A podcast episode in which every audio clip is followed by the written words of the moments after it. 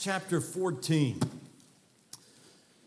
I'll tell you how this works, all right? I, uh, you, you get invited to a meeting like this. By the way, thank you for that picture. That, that, uh,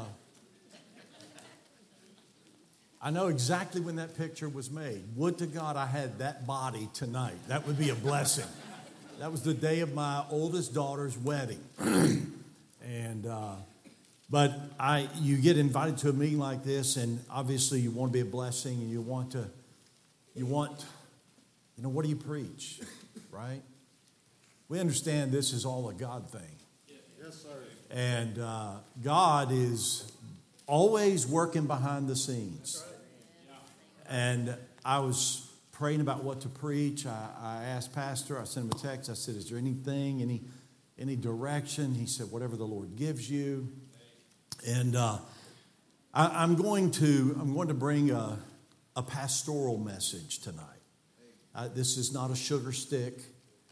Uh, you're probably not going to be shouting the house down, but I want to help you. As a matter of fact, if you'll just let me for the next little bit, just let me be your pastor just for a few minutes. How many of you say I'll let you do that? All right. And, and I'd like his vacation bonus as well. If you'll throw that in there, that'll all be good, okay? Uh, and I, I struggled and I, I preached a message last Sunday, and I felt like that's what the Lord wanted. And you know, you're sitting over there, you know exactly what I'm talking about, and you're, you're saying, Wow, Lord, I believe it. I've got, I've got another one in here. And matter of fact, if this one, if we get about halfway through and it ain't going over, we'll just start over on another one, all right? Um, but man, that song right there, that's the message. That's the message. Have you ever had a really bad day? Has your bad day ever turned into a bad week? And you before you know it, a week's a month. And then sometimes we get to a place where we just say, man, if this year we'll just get over with. Life's hard. Life's tough. Yes, and I heard when I was a young preacher, he who preaches to hurting hearts will never want for an audience. Because it doesn't matter where you go. You, you can go to a metropolitan area like Raleigh Durham, or you can come to a rural area like Union Grove. But there's always people. If more than two people walk into a room, there's always somebody who's having a hard time. Yes, and so tonight, I, I want to preach to especially to those who are just having a hard time, a burden. Uh, Pastor mentioned that, that I've, I've had a few health problems. As, as far as we know, is it's nothing serious. I, I think I was I here last year. I can't remember. Uh, and I had just been diagnosed. I was because there's some nurses here that told me, and I uh, was diagnosed diagnosed with an acoustic neuroma and uh, it's a tumor. It's a non-cancerous brain tumor, and they're they're watch, they were watching it every six months, and uh, I, I, went to my six-month checkup, and it hadn't it it was stable, and I went back in the spring, and it was still stable. Praise the Lord. Uh, but that's always in the back of my head, and and then and then I got AIDS, hearing aids.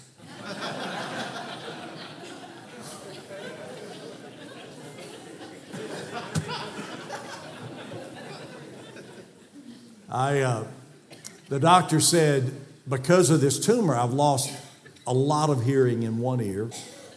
And just because I'm 63 and my dad had bad hearing, I, have lost a significant amount in my other ear. And he said, Look, you, you know, we're stable. He said, But it wouldn't hurt for you to get hearing aids. And I said, Say what? and uh, thank you for getting that. That, that was good. Um, but but that, uh, you know, that, that, I'm not looking, I don't, I don't, I don't need pity. God's been so good to me. I'm blessed. But, and then I had some lab work come back. It wasn't the best uh, recently. And uh, just yesterday had an MRI and, and waiting on the results of that. And so, you know, life's just tough. Life's just tough. Yeah. Uh, there ain't no need in us coming in here feeling sorry for ourselves. Everybody, everybody's having a tough time. That's what I hear the preacher say on the countdown to courage. Everybody's having a tough time. So did, uh, So did one of our Bible heroes, a man named Paul. Paul and Barnabas came to Lystra where they met a crippled man, and Paul was used of God to heal this man. And people of the community began to rant and rave about these preachers. Go to, if you're in, are you in Acts? Did I tell you where Acts 14? Look at verse 11. And when the people saw what Paul had done, they lifted up their voices, saying in the speech of the Lycaonia, the gods come down to us in the likeness of men. And they call Barnabas Jupiter and Paul Mercurius because he was the chief speaker. And a little while later, we read that some Jews came along and began to stir up the people. And uh, by the way, the same people who were talking about Paul being a god, a little g god, by the way, the same people in the next verse, they're wanting to kill him. People are fickle, man. Don't, hey, if you want to live a miserable life, be a people pleaser. That's miserable. You know why? Because if you ever figure out how to please somebody, once you please them, they'll change their mind. You got to start all over again. Look at verse number 19. And there came thither certain Jews from Antioch and Iconium who persuaded the people and having stoned Paul, drew him out of the city, supposing he had been dead. That's a bad day, wouldn't you say? They, they stone him. They think he's dead. The Bible said they think he's dead. Now, I, know you can read commentaries, and some theologian commentators think that Paul actually died and, and was revived. I, I don't think that I would take that position, but I, I would say this is not a a red letter day on Paul's calendar. This is a, this is a tough day. And I, am talking to some people tonight who are struggling. And Pastor hadn't told me anything, but there are people here who've been going through it, and, and maybe this wasn't a good week for you, and you've been through a season of great heaviness. But I want you to see some really good news. This is good. Look at verse 20. Remember now, verse 19, it finishes up. Supposing he had been dead, look at verse number 20. Howbeit, as the disciples stood round about him, he rose up and came into the city. I want you to read the next three words, next four words out loud with me, would you? And the next day. wait, wait, wait, wait, wait, wait. Time out. I thought he was dead. Yeah, that was yesterday. But now we're talking about the next day. And so tonight I want to talk to you on this subject for just a little bit how to live to see another day. Have you ever thought that, man, if I can just see another day? If I can just get through today, man, if I can just get to tomorrow, if I can just how many of you have ever how many of you have ever just wished for the sun to come up? And you've thought to yourself, man, if I can just make it to daylight. I want to give you some things tonight that I think will help you. Thank you, Pastor, for letting me come. We sure love you and your family. And uh, we'll be praying for Miss Tammy and for the kids in California. Of course, Caleb and Autumn are uh, out there in Northern California. My wife and I just saw them recently, and uh, they're doing good. Several of you asked about them. Thank you. Thank you for supporting them. And uh, they're, new parents. I can't get over. You know, the, it, it's a scary thing, man. You know, the scariest thing about having grandkids, your kids are going to raise them.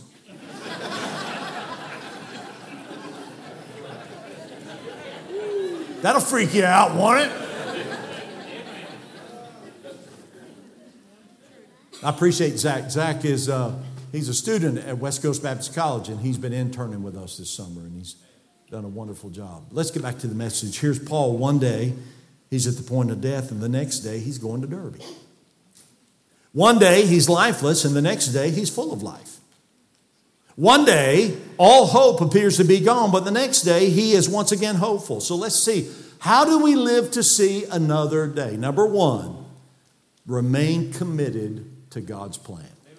Yes, On your darkest day, remain committed to the plan of God. You know, when, when you're going through that, that worst of times, you've got to, you've got to remember and stay committed to the fact that there is a God in heaven, and that God in heaven has a plan, and He is fulfilling His plan. He's never had a bad day, He's never taken a nap. The Bible said He doesn't slumber or sleep. He's never made a mistake. God has everything under control. Did it ever occur to you that nothing ever occurred to God?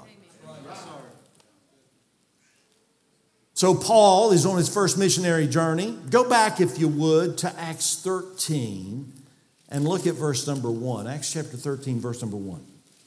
Now, there were in the church that was at Antioch certain prophets and teachers as Barnabas and Simeon, that was called Niger, and Lucius of Cyrene and Manaen, which had been brought up with Herod the Tetrarch and Saul. As they ministered to the Lord and fasted, the Holy Ghost said, Separate me, Barnabas and Saul, for the work whereunto I have called them. And when they had fasted and prayed and laid their hands on them, they sent them away. So they, being sent forth by the Holy Ghost, departed unto Seleucia, and from thence they sailed to Cyprus. And when they were at Salamis, they what? They preached the word of God in the synagogues. Verse 5 said they preached the word of God. If you were to go back with Saul to the road of Tarsus and he was stricken with that bright light from heaven, and for three days he couldn't see but was led by the hand to Damascus and God spoke to Ananias to go to Saul's house, and Ananias was a little apprehensive because of Saul's reputation. But I want you to see what God said in Acts 9 15. But the Lord said unto him, Go thy way, for he is a chosen vessel unto me to bear my name before the Gentiles. In Acts chapter 9, verse 20, and straightway he, Paul, preached Christ in the synagogues that he is the Son of God. And now we fast forward to Acts 14, and he's been beaten and left for dead and revived and refreshed. And he and Barnabas go to Derbe, and what do they do? The same thing that he did at the very beginning, the same thing that God set him apart to do. You know what he did? He preached the gospel. Good days, bad days. You got to stay committed to the plan of God. Be instant, in season, out of season. It doesn't matter. You say, well, I don't feel well. Well, then go on when you don't feel well. Yes, well, I'm a little discouraged. Well, is that you cannot let that stop you. We have to remain committed to the plan of God. Paul knew, Paul knew God had a plan for his life. And Paul never veered from the plan, no matter what happened, no matter if it was tough, no matter if people hated him, no matter if he and everybody around him thought he was dead. You know what? Paul lived to see another day. You know why? Because he just stayed committed to God's plan. I commend you for being in church tonight. And some of you, no doubt, had a horrible day, but you know what you did? You said it's church time. and you stayed committed to the plan of God. And the same God who has a plan for Paul's life had a plan, has a plan for our lives. So we got to be careful that as we hit the rough patches along the way, we throw away the plan. We just stay committed. You want to live to see another day? Remain committed to God's plan. Number two, you want to live to see another day? Rehearse the goodness of God repetitively. You got to rehearse the goodness of God repetitively. Because let me help you. When you're lying on the roadside and you think you're going to die, the devil finds a way to get to your shoulder and to your ear, and he'll make you think God's never done a good thing for you. You know what he'll say to you? Things like this This ain't fair. This ain't fair. After all you've done for the Lord, looky, look at, look at what? Look at this mess he's left you in. This ain't fair. You know what? You, you and I have got to be really careful. Look verse 17. The Bible says, Paul here is speaking, Acts chapter 14 and verse number 17. I love this. Pastor alluded to this a few moments ago, but I want you to see what Paul had to say. It says, Nevertheless, he left not himself without a witness, in that he did good and gave us rain from heaven and fruitful seasons, filling our hearts with food and gladness. I'm going to tell you what part of our problem is. We keep waiting for God to do something really big for us, and all the while we're overlooking all His goodness in very, very, very subtle ways. Hey, isn't it good to be able to be in church tonight? Yes, Isn't it good? I know, I know, I know. I watch the news.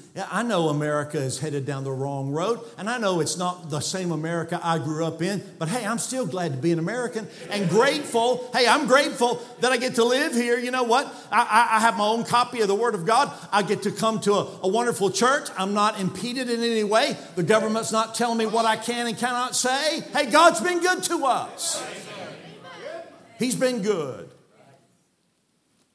Recently, uh, my wife and I, we, we have been, we, we celebrated just a few, a couple weeks ago, celebrated our 40th wedding anniversary.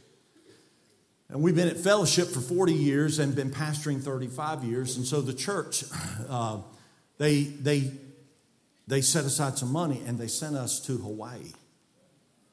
It was awesome. Until I realized they only got us one way tickets. I don't know what was that.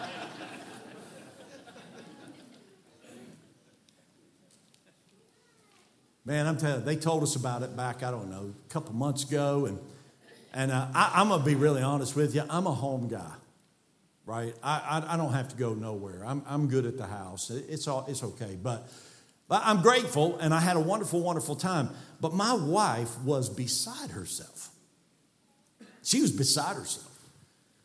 And uh, one day she asked me, she said, Would you, would you give me, would you give me a little bit of money? Now, little bit to me is not little bit to her. Those, those are not synonyms, right? she said, Would you give me a little bit of money? She said, I'd like to buy, I'd like to buy a few outfits to wear on our trip. I said, Of course, sure. And I gave her a little bit of money. And uh, man, we were, we were so pumped. And we got to, as a matter of fact, we left on a Monday morning. Uh, just about four weeks ago, three or four weeks ago, and we it was an early flight, so we stayed at uh, a motel over by Raleigh Durham at Brier Creek uh, so we could catch a shuttle and get there, and not have to worry about a car. And, and uh, we, got to, we got to Raleigh Durham to checked our bags, and, and man, the TSA line was the worst I've ever seen. I, am I'm, I'm almost positive it was at least an hour before we got up to the, to the TSA agent. So we got up there and, you know, asked for your ID, and I I gave him my ID, and my wife gave him her ID. And when he put hers in that little machine, it, it, it spit it back out. It, it rejected it. He tried it again, it rejected it again. He took it out. He said, Sometimes you just got to rub it. I said, Rub it, baby, rub it. he rubbed it. He put it back in there. He spit it out again. And he said to me, He said, Sir, you're going to have to go back to the ticket counter. I said, Bro, I'll miss my flight. I can't, I'll miss my flight. He said, Well, hang on. So he goes over next, next to the next agent and he says, It's kicked And what we found out, the travel agent had put my wife's maiden name for her middle name, but her license had her middle name as her middle name. That was the, that was the dilemma. And so he goes over, and there's an agent there, and uh, she takes and she signs it. And he comes back and he says, he said, okay, we're good to go. And about that time, here came, here comes a, a young, probably 25 year old TSA agent, probably just got out of college. She said, What's the problem? I'm thinking, we don't have a problem, right? He just cleared us. He said, Their ID is not, their ID doesn't match their ticket. And she looked at me and she said, You're going to have to go back. You're going to have to go back to the ticket counter.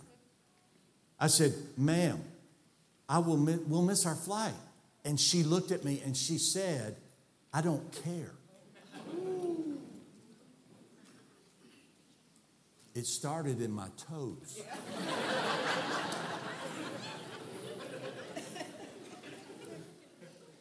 I said, ma'am, you mean to tell me we got to go all the way back down there to the ticket? It was Alaskan Airlines. And I said, we got to go all the way back there to ticket counter. And my wife said, so can we bypass the line to get, you know, I mean, the sniffing dogs, the whole nine yards, right?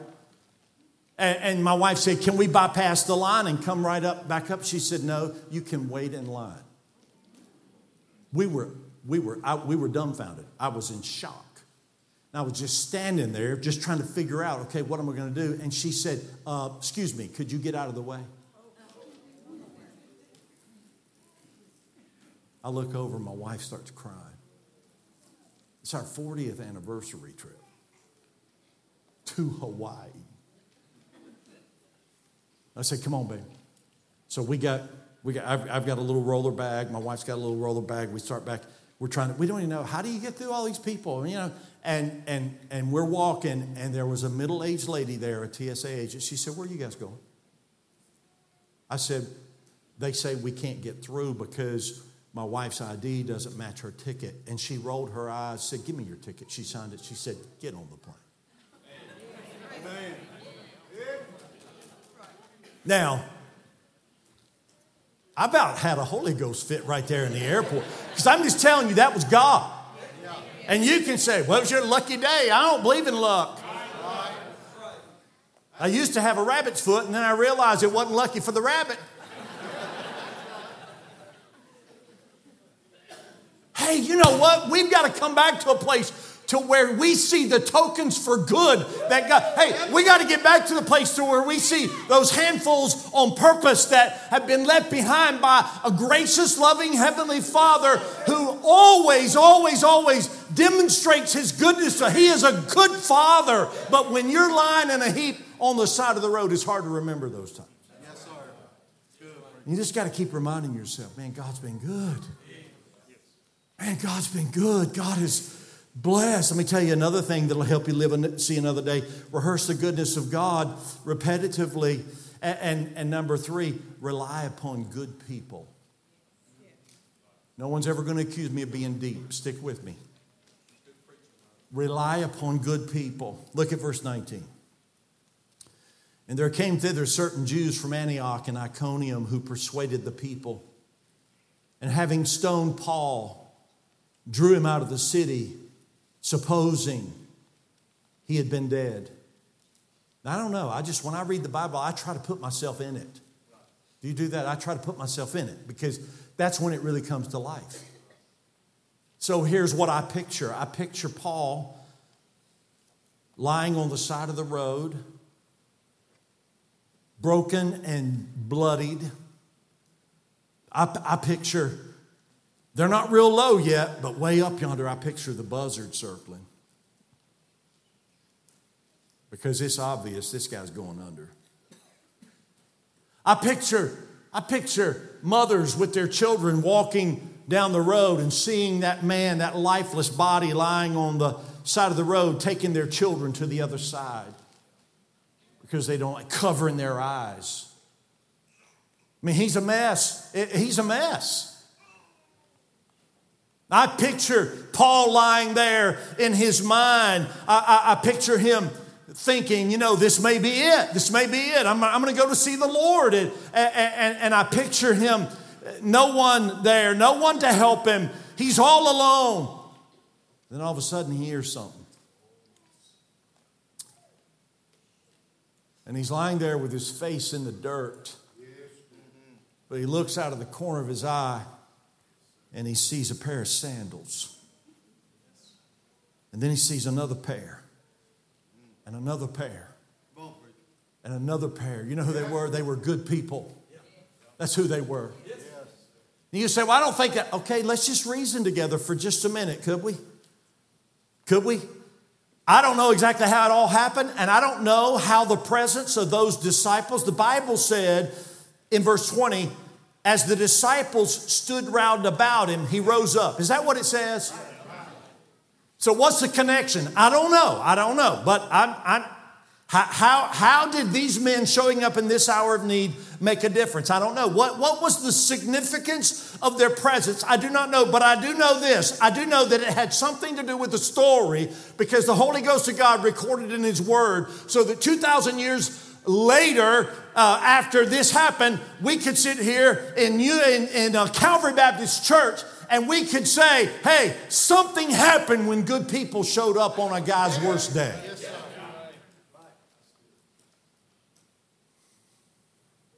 I think back to I think back to 2020. I'm looking through my notes. I thought I had something. I might not have brought it with me. I think back to 2020. And I, I think back to COVID 19. I know that's a dirty word. And I know you guys went through it, I know Pastor and his wife went through it. I don't think I, I think I must have left it out. We had Bud Parton. Bud Parton's one of our men. He's in his 70s. He and Gail faithful every week, sit on the very back. Matter of fact, they don't even sit on the back row. They, they got two chairs on the back wall. I mean, and I give them a hard time. But they both got COVID. And Bud ended up in the ICU on a ventilator. His family called me. They said, Preacher, would you call Daddy and talk to him? He, he's given up. And I called him and I said, Brother Bud, how you doing? He said, I, am going to go to heaven. I said, wait, wait, wait, wait, wait, wait, wait, wait, wait, wait, wait, hold on, hold on. You don't want to go to heaven until he wants you to go. You know what had happened? He had laid in that ICU, ICU room by himself. No one to hold his hand no one to wipe his brow, no one to say, You're going to make it, Daddy. He's all by himself. Do you know that's what the devil does to us, isn't it? He isolates. Let me tell you what he'll do. If you mess up, he will tell you, oh man, you don't want to go back down there at church. Everybody down there knows what's going on. They'll be talking about you. You know what? He is a liar and a deceiver. You know what he knows? He knows that if you get around good people, it'll help you. I read a story about this nurse, and she said, I've been in the medical industry. That's, that's what I do. I'm a nurse. And she said, but I, I, I believe that we have, we have contributed to the deaths of multitudes of people. She said, I've been asked to make phone calls and tell little boys and girls that their daddy's not coming home.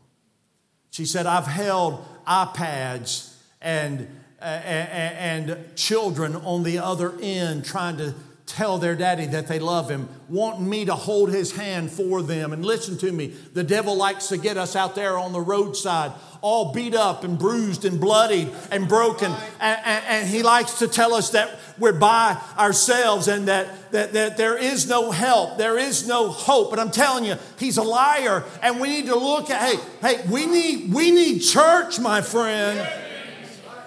And hear me tonight. Us who are not lying in that heap need to be sure we show up when someone else is. That's how we're going to live to see another day. How do I live to see another day? Well, you just got to refuse to quit. So he's in, he's in Lystra when these people turn against him and he's left for dead outside of the city, and his friends come and he's revived. Look at verse 20. Howbeit, as the disciples stood round about him, he rose up and came into the city. And the next day, he departed with Barnabas to Derbe. Look at verse 21. And when they had preached the gospel to that city and had taught many, they returned again to what? Lystra. Wait a minute, Paul. Those are the people who try to kill you. I know, but I ain't a quitter. Well, wait a minute, Paul, you already know how they feel about you in that town. He said, it ain't got nothing to do with how they feel about me. I'm not a quitter. You know, sometimes, man, we just have to, we just have to face our fears, right? We just have to, we just have to look at our problem and we just have to say, hey, you ain't no match for my God when things go wrong, as they sometimes will, and the road you're trudging seems all uphill, when the funds are low and the debts are high, and you want to smile, but you got to sigh. When care is pressing you down a bit, rest if you must. Don't you quit. Life is weird with its twists and turns, as every one of us sometimes learns, and many a failure turns about when he might have won had he just stuck it out. Don't give up, though the pace seems slow. You might succeed with another blow. Success is just failure turned inside out. The silver tent of the clouds of doubt, and you can never tell how close you are. It may be near when it seems so far. So stick to the fight when your heart is hit. It's when things seem worse that you must not quit. Sometimes you just got daybreak comes in the morning. You say, I don't even want to get out of bed. What do I do? Get out of bed. You got to get out of bed. Well, how how do I do that? Well, you put one foot on the floor. And then you put your other foot on the floor. And then, if you're physically able, you get up. My dad passed eight years ago in October. If my dad, if my dad, if you'd known my daddy 30 years ago, and if I had told you he died of depression, you would have said, There is no way. But he did. My daddy was a live wire man. I mean, he was, he was um, the hardest working man I know. In my whole lifetime, I don't ever remember my dad calling in sick, ever. He went to work every day. He was an electrician and uh, uh, went to, he worked at Liggett Myers, worked at the tobacco factory in, in, in Durham, back when that's what Durham was American Tobacco and Liggett. And then he was a car guy, and so he, uh, he got into stock car racing. So he'd work, he'd work eight hours a day, and he'd come home and he'd have supper, and he'd go to the garage. Every single night, he'd go to the garage and work on that. If, we, if it wasn't race day, he was in the garage. He was so successful. In a, a two season span, he won 20 out of 23 feature events. That's how good he was. My mama asked him one time, she said, Philip, why do you have to go to that garage every single night? You win all the time. He said, because if I quit doing what I did to get successful, those other guys will catch me.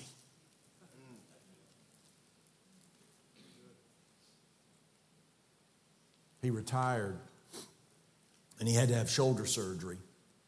And um, had to have rotator cuff surgery, and it was winter time, and it would get dark early, and he couldn't get out and work on his cars, and he got he got in a dark place, and went to the doctor one day, and the doctor said, uh, "How you doing?" He said, "Well, I'm just down. I'm blue." Well, I, I, let me give you something for that.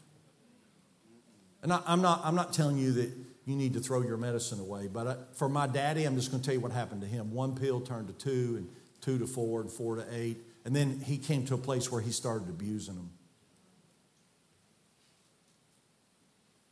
I'd go over there, I'd say, Daddy, you got to get up. I don't want to get up. Sitting in a dark room with the blinds closed, staring at the ceiling. For a while, probably a year, he watched TV. Then he got to where he didn't watch TV anymore. Listen to me, you can't just, you can't just quit. I don't know what you're facing, and I'm not, I'm not, I'm not belittling it, and I'm not trying to make light of it, but I'm just telling you, you can't just quit. You can't just lay there. You, you, you've got to take the next step. You've got to do the next right thing. That's just what we have to do. You want to live to see another day? Hey, in the morning, realize today's the next day.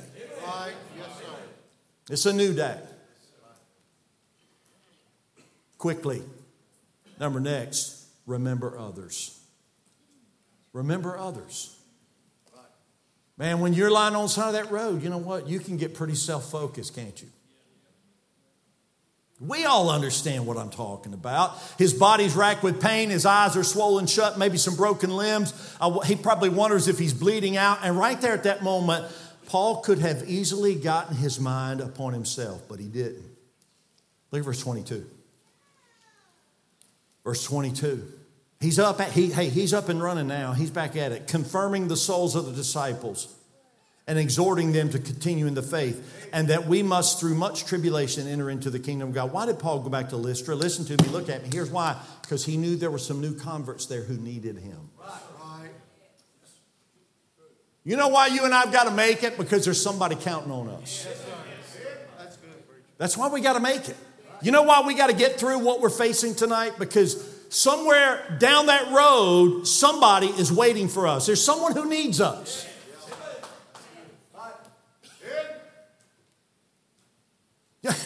Man, we can't just throw in the towel, roll over and play dead. Somebody, we can't, we can't be, hey, we cannot be so selfish. You got to remember others. Brother Steve, I'll tell you something that if I'm anywhere close to right, something that keeps me about halfway straight is I look at all the little kids in our church and I think, I, I got to be there for them. I can't, I can't, I can't do something foolish and forfeit the right to be their pastor. Don't, don't, don't, don't become, my watch is ringing. Y'all forgive me. It did this again. It looks like you've taken a hard fall.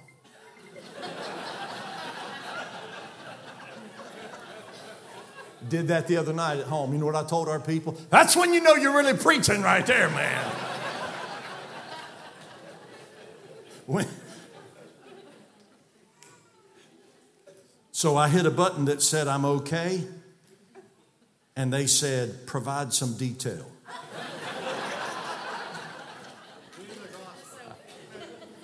I'm preaching at the Calvary Baptist Church in Union Grove, North Carolina, and it just got on. That's what happened. I did not fall. That was my, that was my second option. Crazy world we live in. So, ma'am, what happens to your grandkids if you just quit?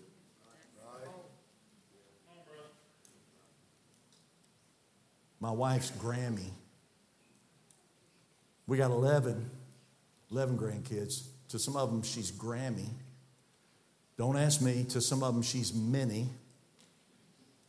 And to two of them, she's G.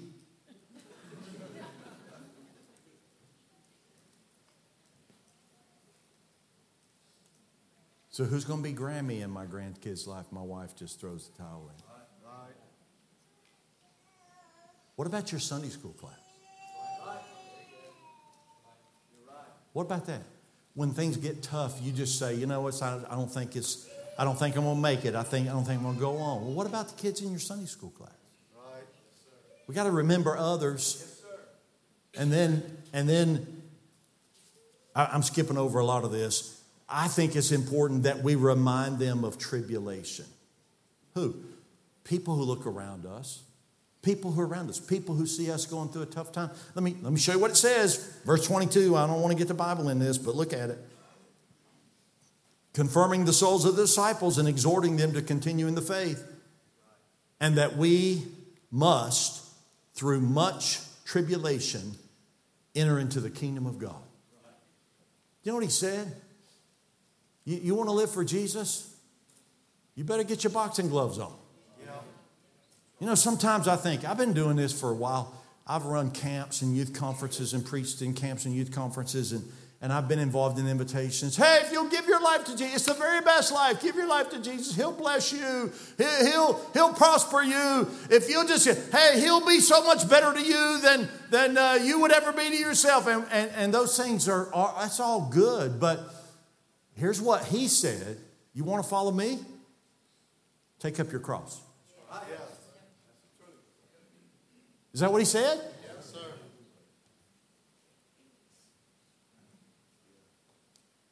Hey, he didn't say, you want to, hey, you want to follow me? I, will put two cars in every garage and two chickens in every pot. You just come on. We're going to have a time. No, he said, foxes have holes, birds of the air have nests. I don't have a place to lay my head.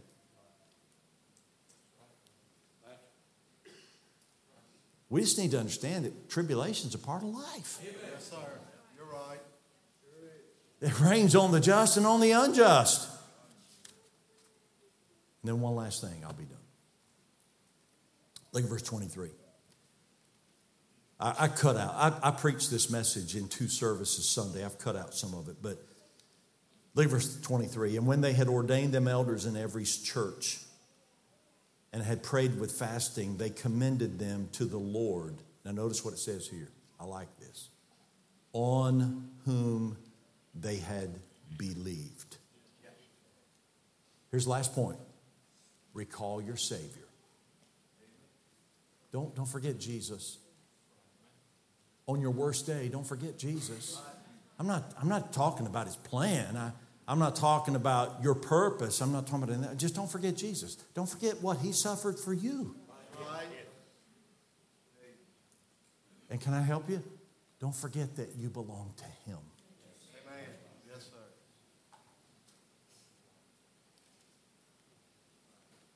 No matter how tough it was today, no matter how dark the clouds were, no matter how depleted our strength might be, and no matter how discouraged our spirits might be, listen to me. We belong to Him.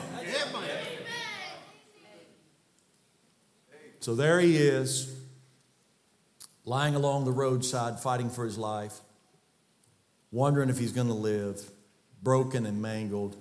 Can we just agree? He's a mess.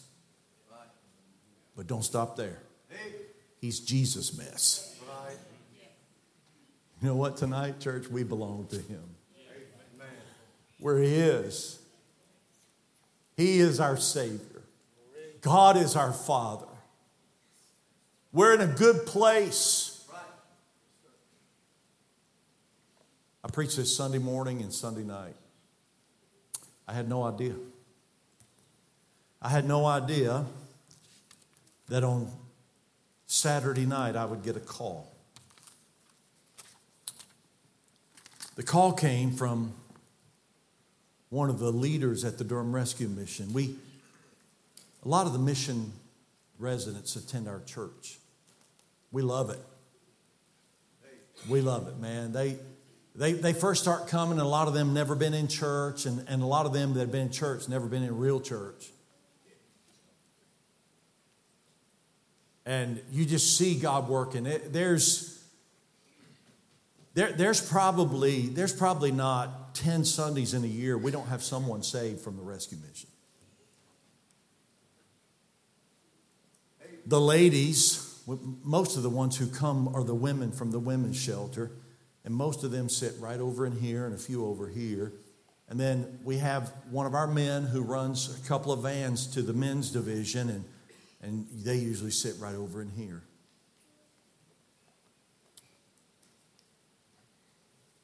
I was sitting in my chair Saturday about five o'clock, and Gary Beasley called. He said, Pastor, he said, Do you know Melissa Sealing?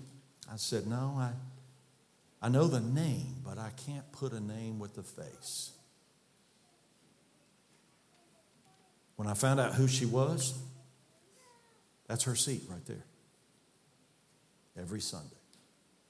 Every Sunday morning, every Sunday night, every Wednesday night. Just a mission woman. He said, Pastor, she was killed this afternoon. He said she was standing right down from the mission at the bus stop. And someone lost control of their car and went up on the sidewalk and hit her and killed her instantly. I said, Gary, I'm so sorry. Thank you for letting me know. I hung up and I went to Facebook. I was going to try to find her and I found her. And when I saw her picture, man, my heart broke. I'm going to be honest, I'm not trying to sound spiritual, but, but the first thing I thought was, did I speak to her Wednesday night?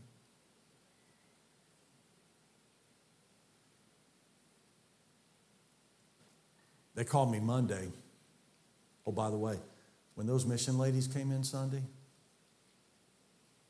they felt like they were laying on the side of the road. I mean, they called me Monday. They said, Pastor, as far as we know, Melissa has no next of kin. And I said, Well, brother, can we have a service for her?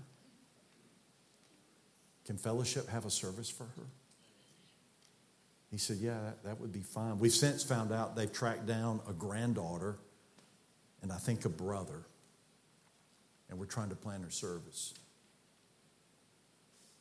Sunday was really sweet because I was able to stand up with the Word of God and tell some people who thought, I don't know that I'm going to make it.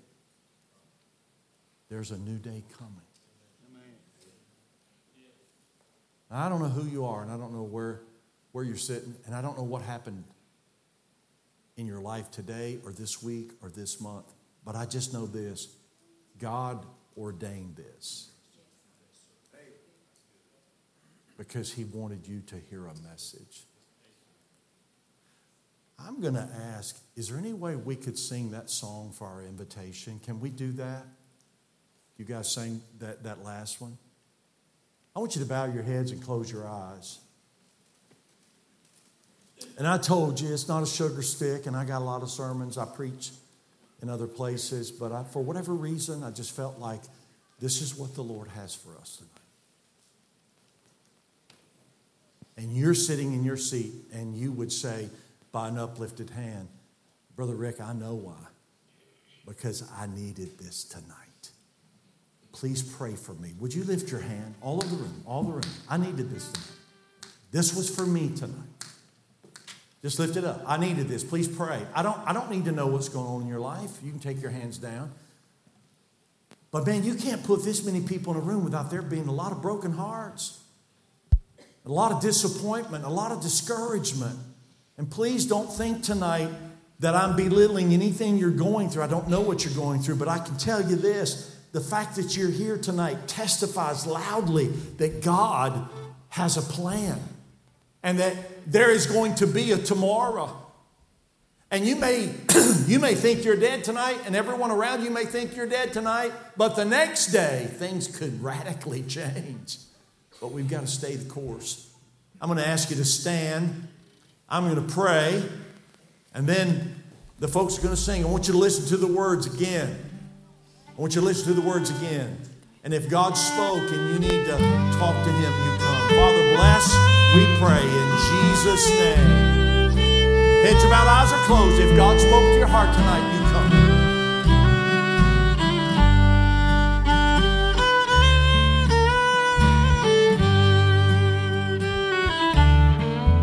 come. Lord, I'll go.